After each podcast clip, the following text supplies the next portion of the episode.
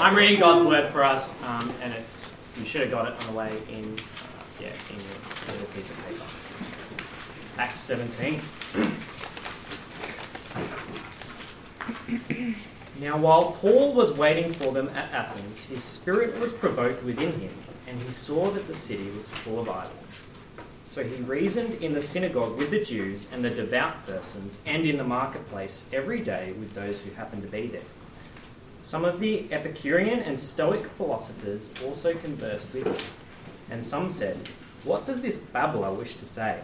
Others said, He seems to be a preacher of, a foreign, of foreign divinities, because he was preaching Jesus and the resurrection. And they took him and brought him to the Areopagus, saying, May we know what this new teaching is that you are presenting?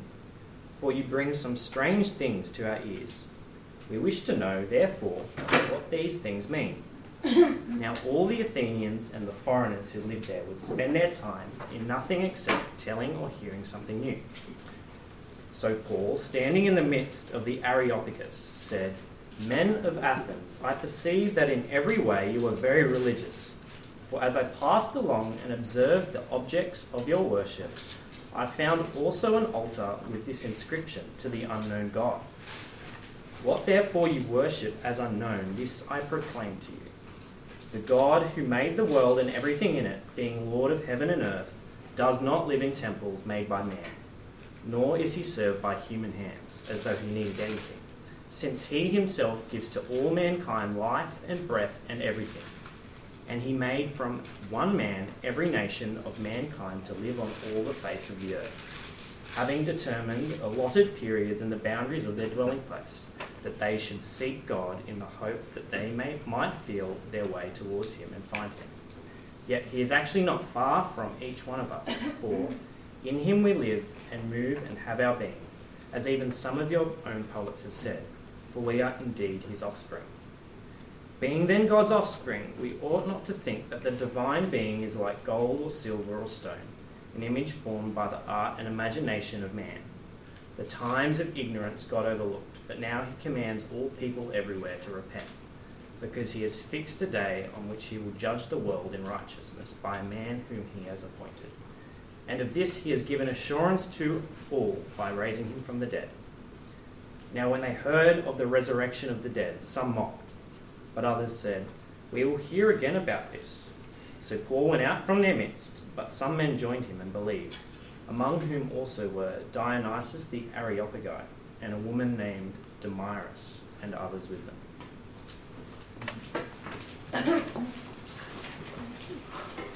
Welcome this afternoon. Uh, my name's Rob.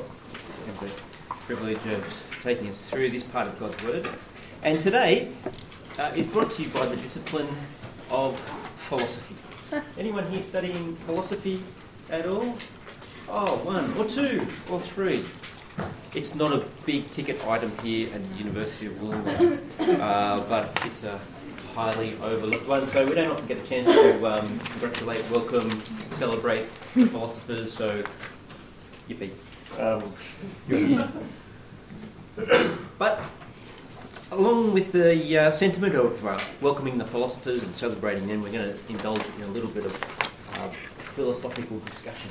Or at least you guys are. Under the heading of Seeking God. The question is, um, or the statement, it is possible for anyone to seek God and find God. Discuss. I like that bit, that's sort of like the, the philosophy bit. Uh, with a one or two around about you, uh, introduce yourself uh, and discuss the validity of that statement. I think so, but it's not it's not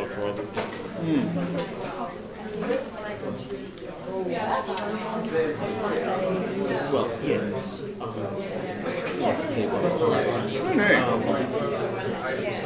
I think it is, I think it is possible anyone. Only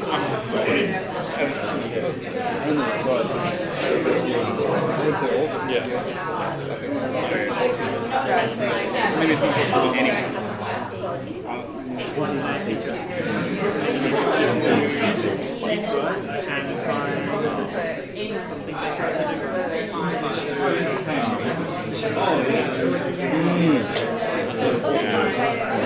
I guess it depends on what they, what you mean by gone. Anyone. Yeah.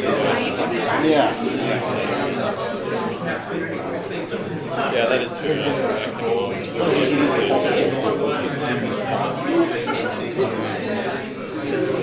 That's a true false. Okay. um, anyone put, put your hand up if your if your brain hurts uh, already. Uh, welcome to the engineers, perhaps amongst us. Oh, Rick. It is hard. We've got to work out all parts of our brain. Uh, who um, who went with the the positive uh, in evaluating the argument, the statement? Yes, it is possible for anyone to seek to uh, seek and find God. Anyone go with the positive? One one full-handed positive. Who went with the a couple of so-sos? Who went with negative? No, it's not possible. Okay, a few. Um, not so committed. Who went with the true philosophical position of like? Well, it's a little bit of both. Most of you. Okay. Well, welcome to Athens.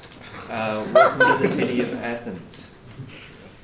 That is, that's where we are in the book of Acts. And we'll pick up some of those um, arguments about seeking God in a moment, but to put you, bring you up to speed in this book of Acts, Paul, one of the followers, the prime follower of Jesus, who's taking the gospel of Jesus to the world, as we saw last week, made his way back through Lystra and Derbe, where he'd originally set up churches there, and was going back to encourage them.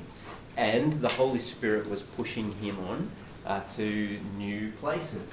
And they crossed over into Europe last week. The gospel of Jesus came to Europe for the first time. And today, in Acts 17, the gospel of Jesus goes to the city of Athens, the great city of Athens.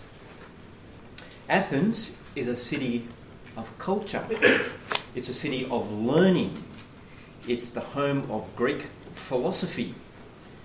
It's also a place of openness and acceptance of new things. Sounds a lot like Wollongong Uni, doesn't it?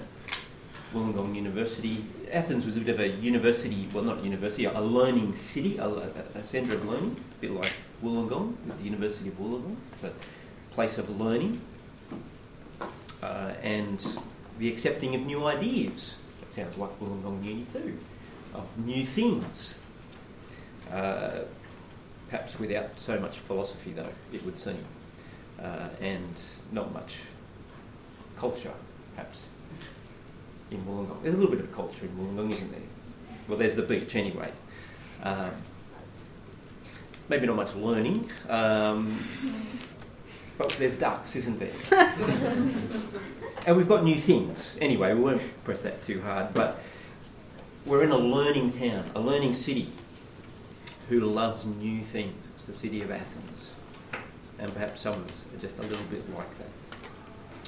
As we get stuck into how Paul uh, operates in this new city, in this environment, as we look at this part of God's Word, I'm going to pray. I'm going to ask God to help us to understand uh, what He's going to, wants to tell us here. Uh, if you want to pray with me, please do, and say Amen if you wish to. Lord, thanks for this time together today to be able to spend time in this passage in Acts that you've given us as we see how Paul conducts himself in Athens and speaks. Uh, we pray that you might help us to understand what you would uh, teach us from your word, we pray. Amen. Amen. Verse 21 tells us about the Athenians. Now, all the Athenians and the foreigners who lived there in the city would spend their time in nothing except telling or hearing something new. That's the currency of Athens. That's the gospel of Athens. Anything new, any new, great new invention, great new idea, that's welcome in Athens. We want to hear about it. the gospel according to Athens, if it's new, it's good. And particular uh, idols or the gods of the nations are welcome in Athens. And so they are added in. Paul goes to Athens and he sees many, many idols. Athens is the sort of place that welcomes anything new. And so you've got a God that you believe in. If you're a foreigner, then come along and add your idol. Add your God into the whole mix of idols and gods because we'll accept anything new and we want to hear about it.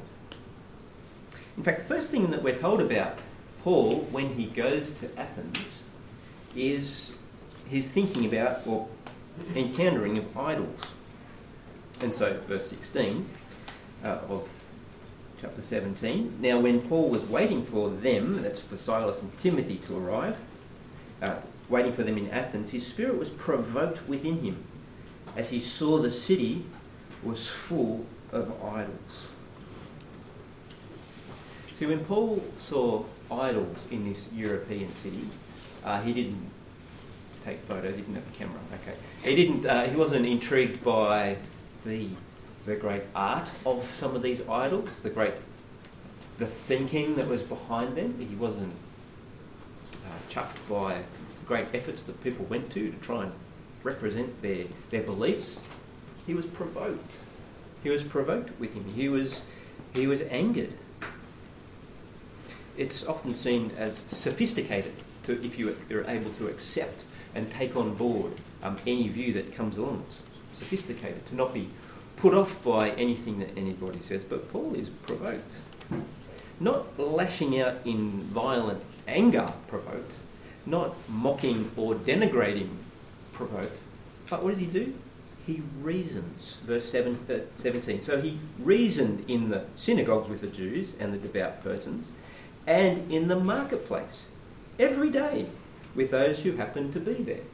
That was Paul's pattern, going into the marketplace and reasoning. He wasn't he was turned off from idols, but he wasn't turned off talking about them. He was turned off idols, but he actually used it as a way to interact. He was provoked, but not into silence or distancing himself, he reasoned with people. And every day. Now, I guess it raises the question for, for us if you're somebody who uh, follows God and worships one God alone, then are you too easily accepting of idols? Are we too accepting of idols and having them as just something that is there and we don't follow them, but neither do are we particularly provoked by them. They're just something that's there. Paul, there's something about them that provokes Paul. Uh, it wasn't an encouragement to him to think, wow, all these people, they believe in a higher power. Isn't that a good thing? No, it's something that he's concerned about. And so he reasons with them about their idolatry and even uses their idolatry, as we'll see, to challenge them. So, verse 22. So, Paul, standing in the midst of the Areopagus, and it's a bit like sort of, you could say, the local university, it's not really university, place where the exchange of ideas would happen. Um, universities used to be like. Um, anyway, no, no more of that. Uh, he stands in the midst of the Areopagus and said, Men of Athens, I perceive that in every way you are very religious. For as I passed along and observed the objects of your worship, I found also an altar with this inscription To an unknown God. The Athenians were uh, concerned that in their acceptance of gods all over, from all over the place, that they may have missed one. And maybe in their superstition, which is actually what Paul will challenge them of, uh, which is which is behind that word very very religious is perhaps super, you are very superstitious. In their superstition, they've missed one of the gods, and so therefore maybe one of the gods that got missed out is feeling a bit provoked to act against them, and so they produce an idol to the unknown god just in case. Well, what's um, what's Paul's response to this uh, idolatry? Well, Paul's response to this idolatry as he speaks is to proclaim the Lord Jesus. That's what he does. So you see verse 18. Some of the Epicurean and Stoic philosophers also conversed with him, and some said, What does this babbler wish to say? Others said, He seems to be a preacher of foreign divinities. Why did they conclude that? Because he was preaching Jesus and the resurrection. That's what Paul preached Jesus and the resurrection. Now we're going to come back to that. Why did he preach Jesus and the resurrection? But anyway, he was in the marketplace day by day, and they happen to include uh, the Epicurean, Epicureans and the Stoics. Now, you don't come across too many Epicureans these days. Anyone you met an Epicurean recently? Uh, or a Stoic? Uh, yes, there was a guy here on campus a couple of years ago who was a, um, a, I say, a Bible believing Stoic. Now, he held to the teachings of Stoicism um, quite from in its original form. They, they do exist. The Epicureans, uh, for them, creation, everything around was just a complete accident. The universe is an accident. There's no rhyme or reason, it's a fortuitous combining of random particles. Everything is just chance plus time, and there's no purpose, there is no God. Uh, there may be gods. If there are, they're way out there, and you can't know them, you can't interact with them. They don't. We just don't know. Uh, but everything is just an accident. We're here because we're here. It's good that we're here. It's enjoyable that we're here, and so therefore, make the most of this fortuitous accident that we are, and have fun and enjoy it as much as you can, and do whatever you can to increase pleasure. Maybe there are more Epicureans around than what we think there are. Maybe you actually are one yourself. Stoics, however, hold that the universe is not an accident. Uh, reality was ordered and reasoned by design, by the divine logos, the divine word, the divine reason. Not a God or a divine that you can know or interact with or that is personal, but reality is highly ordered and there's a reason for everything. All experiences of life are part of the design.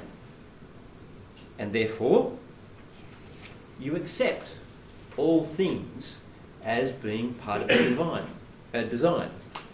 Uh, whatever happens to you is part of a grand design that you don't necessarily understand, but it's all part of, there's a reason for everything that happens to you, whether good or bad.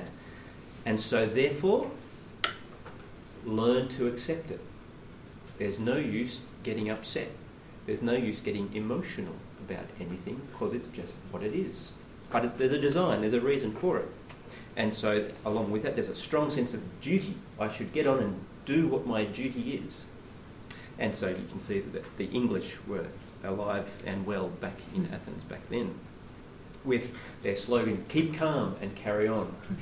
Whatever may happen, keep calm and carry on and don't get too upset. Well, what do they think of Paul, these people? They call him a babbler. What does this babbler wish to say? Uh, the babbler word is actually um, a strange, interesting word. It's, it's a description of like a, a bird that picks up scraps, bits and pieces, and sort of puts them all together to make up a something. Uh, like a plagiarist, like most people writing their um, essays. Uh, you just, sorry, not the plagiarist bit, but the gathering of bits and pieces um, and sticking them together. Like an engineer trying to write an essay. They just grab bits and pieces and shove it together and does that equal 2,000 words? Good, I'll hand that in. Paul, they recognise or they think, he's not got anything new here. He's just grabbed a bit of this and a bit of that and he's shoved it all together and he's just the latest guy who's turned up and he's just a, he's a, he's a plagiarist, he's a babbler. Others say he's speaking about foreign divinity. Jesus and the resurrection was a new idea for them. They'd not heard it before. Uh, and they, of course, they're given to the things that are new. And so they say, May we know, verse 19, what this new teaching is that you're presenting us with. We want to hear about it. And so they want to hear more. Well, they've given Paul the option. They've given Paul the, the, the, the stage, if you like. Okay, we want to hear more about this. What would you say? What would you say to a group of people, a group of intelligent people who've never heard of Jesus before, never heard the gospel? Perhaps they're Epicurean types, perhaps they're Stoic types, perhaps they're whoever. How would you explain the gospel? Now, it might be that you don't know the gospel yourself. That's very good that you're here. You can join in the discussion around about you. But how would you explain the gospel to someone who's never heard of Jesus before? I'll give you a minute. Go in those, in your groups. Maybe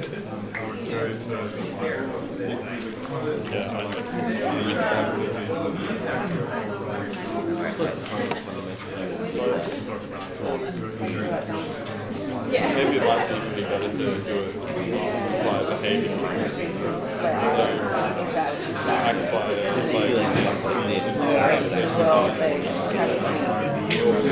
like, I might take a little longer. Yeah. Um, there's a book in New Testament called One John. Not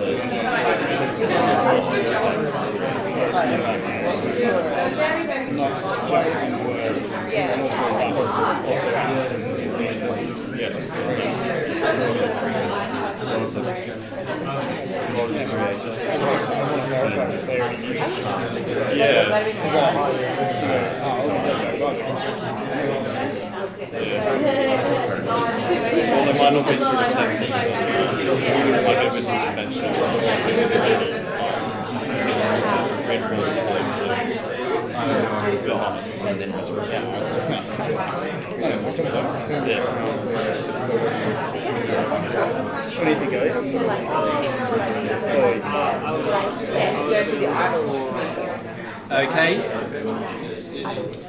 Who thinks that uh, Good idea. the person that they were talking to had some good ideas? Yeah. Who thinks the person they were talking to had some good ideas? Oh, why don't you share the person's ideas? Elliot said that he'd go and look for some statues that were to the unknown God. Oh, okay. Good. Um, thank you for naming Elliot in all of that. he thanks you many times over. Any others who wish to uh, contribute? Cross, what did your discussion partner have to say? something really good.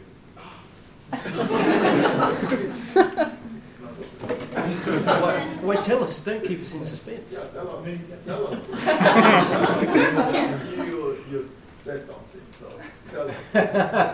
Go Cross. He said um, he would ask, uh, do you believe in God? Okay, good. Did anyone else go with that one? Do you believe in God? Ask that question. No. Okay. Um, anyone else want to? One more. Yeah. we talked about like thinking about creation and how creation might suggest the existence of a God or create us. Ah, yes. Yeah. Anyone else go go with that one? The let's begin with creation and go from there to explain God. Yeah, yeah. A couple. Of, yeah. Um, Sam, you had one. Oh, James was saying a similar thing of uh, giving them a, like an overview of how the Bible fits together kind of thing, and they to know why Jesus needs to be there, like Okay. his purpose. Um, So you- his purpose, why. So an overview of the Bible. Yeah. Okay. So it's going to be a long conversation. Many coffees. Uh, think they'd had coffee in Greece, I'm not sure, in Athens. Anyway, what does Paul do? What's the gospel, according to Paul, that he gives to the Athenians? Well, he begins with God, the Creator. The hook being their idolatry. Uh, he's not necessarily complimenting them when he says, uh, I can see that in every way you are uh, religious. I don't think that's a compliment. It's a bit neutral. It could be, as I said before, you know, I see that in every way you are superstitious. Um, but he, he, he puts that to them. Uh, and he then points to, uses their idolatry, as we saw before, to talk about this unknown God. Verse 23 What therefore you worship as unknown, this I proclaim to you. And so he then speaks about God, who is the creator and sustainer. Verse 24 The God who made the world and everything in it, being Lord of heaven and earth, does not live in temples made by man, nor is he served by human hands as though he needed anything, since he himself gives to all mankind life and breath and everything. Paul doesn't draw on their philosophy. Uh, he uses their one little hook of the unknown God and pretty much leaves idolatry behind and critiques it. He draws on the theology of Genesis. God is the creator. God created humans. Humans don't create God. Human hands make idols. God is not made by human hands. God is not served by human hands. He doesn't need humans. Um, idols need sustaining. God doesn't need sustaining. You own an idol, you've got to put it back up if it falls over. You own an idol, you've got to wash it, clean the dust and the bird poo off the idol. Uh, the birds know what to do with idols. Uh, God doesn't need maintained by human hands. And so Paul exposes his glaring stupidity of idolatry by pointing to the fact that idols need hands, need human hands, and human manufacturing. And it's a stupidity that still exists today in the form of physical idols, but also when people say things like, I like to think of God as. I like to think of God as accepting of everyone. I like to think of God as, as, as loving. Of course, it doesn't matter what you put after that. You could put anything at all, that first bit. But just the statement, I like to think of God as, is just you making up the God in your mind. You might as well make it with your hands as well. It's of that much worth. Or the I don't feel the need for a God. I don't feel like I need a God to make sense of my life. Which again is is irrelevant to whether the God is actually there or not, whether you feel like you, you need him. You've just made the decision in your head. It's a bit like saying, I don't feel like I need a parent. I don't feel like I need a mum and dad. Well, you might feel that way, but it doesn't change the fact that you actually have one. I don't feel like I need a God does not change the fact that there is one. Paul begins with the Creator, and then humans in relation to the Creator. Humans are created to know God and be like God.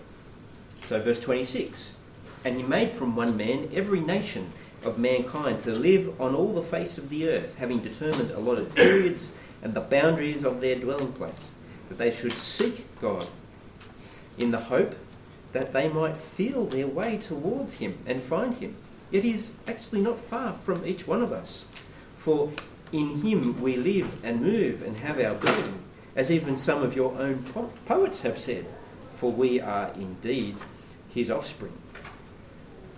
See, God made all from one man, all people, there's a unity in our origin.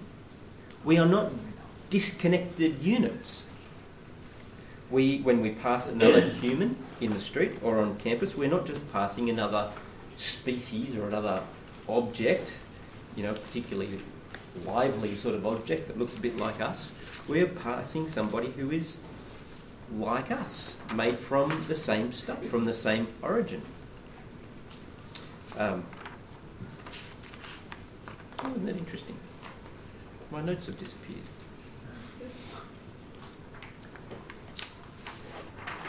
I think there was supposed to be something on that. um, yeah, okay. This will be fun. Um, we're created to know God and be like God. Where's our outline? Ah, yes. And so, uh, every human uh, is made uh, and to live on the face of the earth. And also having a lot determined allotted periods and the boundaries of their dwelling place.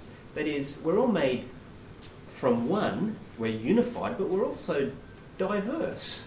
God has given us diversity of places to live, of our national makeup, as a part of His design for humanity, as a part of our being able to seek after God. God is sovereign in the development of humanity, from whether it's African origins through to Aboriginal uh, ownership and custodianship of, of the land. It all happens under the sovereign hand of God. For his purpose is, in doing that, is that we should seek God in the hope that we might feel our way toward him and find him. It's a, this idea of groping in the dark after God. Uh, that perhaps we might feel our way. So, those of you who've said, well, yes, it's possible to go and find God, there is some truth to that. That is the way that God has set us up. He set us up to seek after Him.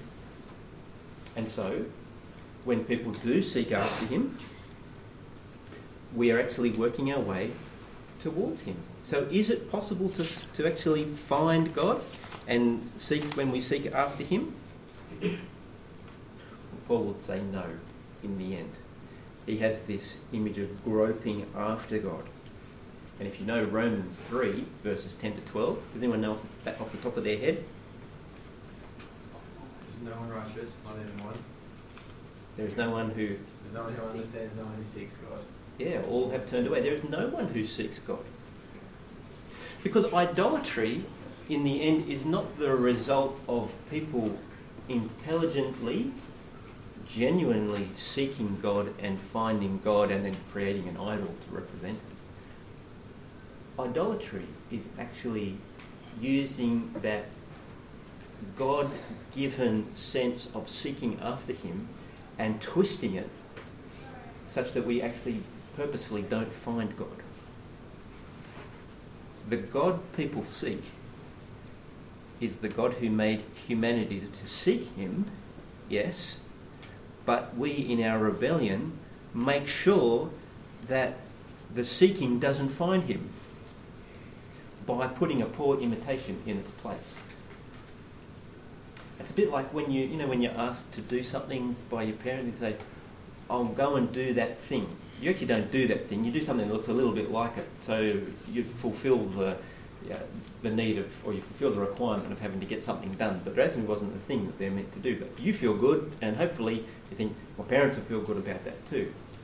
That's what idolatry is. That's what all human manufacturing of gods, even if it's ideas in the mind, is putting something in place but making sure that we don't actually find the God who is actually there. Because we don't want to find the God who is there, we want to find something other than the God who is there. Because the God who is there is dangerous and requires something of us. And that is what Paul goes on to speak about. Jesus, the man who reveals God. So, verse 29 Being God's offspring, we ought not to think that the divine uh, being is like gold or silver or stone or an image formed by the art and imagination of man. The times of ignorance God overlooked, but he now commands all people everywhere to repent, because he has fixed a day when he will judge the world in righteousness by a man whom he has appointed. And of this he has given assurance to all by raising him from the dead. God has put in place a man, not an, an who's an image. An idol is an image which does not represent God. God has put in place a man who is the image of God, a personal, living, breathing, relatable, relational, warm person, personality in Jesus, who perfectly and fully and totally represents God. But so much so that he will actually bring the judgment of God on those who will not respond. uh, and who will turn away from God in their idolatry. And what is the proof of this? The proof of this is that God has raised this man from the dead. Now, that's an intriguing thing. How does Jesus' resurrection from the dead prove that he is the one that God has put in place to bring judgment? Well, you have to go back to Acts chapter 2 to see that. Uh, because the resurrection of Jesus, this is the agent of Peter from Acts chapter 2, shows that he was the fulfillment of the promise that God gave to David. That one of David's children would reign on the throne in Jerusalem for all eternity over all nations. Well, who's that talking about? Well, that promise couldn't been David because David's dead. His tomb is in Jerusalem. It wasn't any of his sons because they all died too. But the resurrection of this one who's descended from David to the right hand of God, never to die again, shows that he is the fulfillment of the promise. He is the Messiah, King, who reigns over all.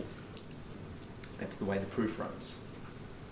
So God's proof, God in the resurrection is proving that Jesus is the, the, the Christ who will reign, and part of that reign is to bring righteousness, righteous judgment. So, what do you do in response to that once you understand that? You repent. See, once you understand an idol and what an idol stands for, what do you do? Yeah, oh, that's interesting. Look at that. What a fun day it's been. Learn about that idol. I wonder where I can get some lunch. When you understand and come face to face with not a false image, but the true image of God in Jesus, who reigns and will bring judgment, the right response is I need to repent. I need to recognise that I've actually been seeking after, for my own purpose, the, purposes, the God who isn't there, the God that I've made up in my head who isn't there. I've actually made myself God. I've actually not used the resources of the God who is there and the Creator the way that He wants me to. I've not used my very life, the great gifts that I've and opportunities that have been given to me. I think I've developed them with my own hands, but I've been given them and I've misused them over and against the God who's given them to, to me. I need to repent. And maybe that's you. It's time to repent because Jesus is the one who rules and will one day bring judgment. But it's in Jesus that God is actually seeking after people. So the statement, it's possible to seek God and find Him, is actually true. Because God is actually seeking us.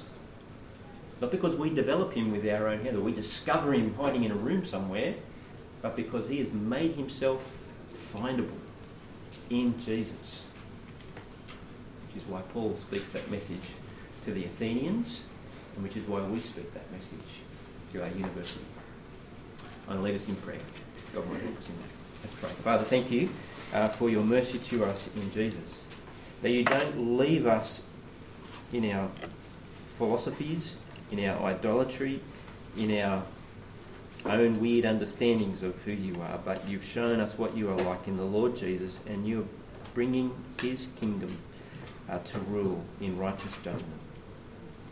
Help us to repent, not follow our idolatry, but to follow Jesus as our Lord and King. Amen. It'll be a short time, but Jemima's going to come and lead us in prayer.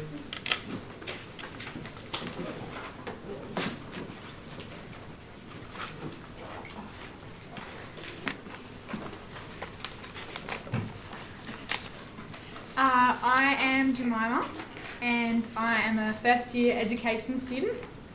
And I'm going to lead us in prayer. Prayer is just like praying to God, and so I'd love it if you could join with me. Uh, Heavenly Father, we thank you that you are not a silent God, but you do speak to us and reveal yourself to us through your word. Uh, we thank you for blessing Uni Bible Group with trained godly teachers to explain your word to us so that we can better know you.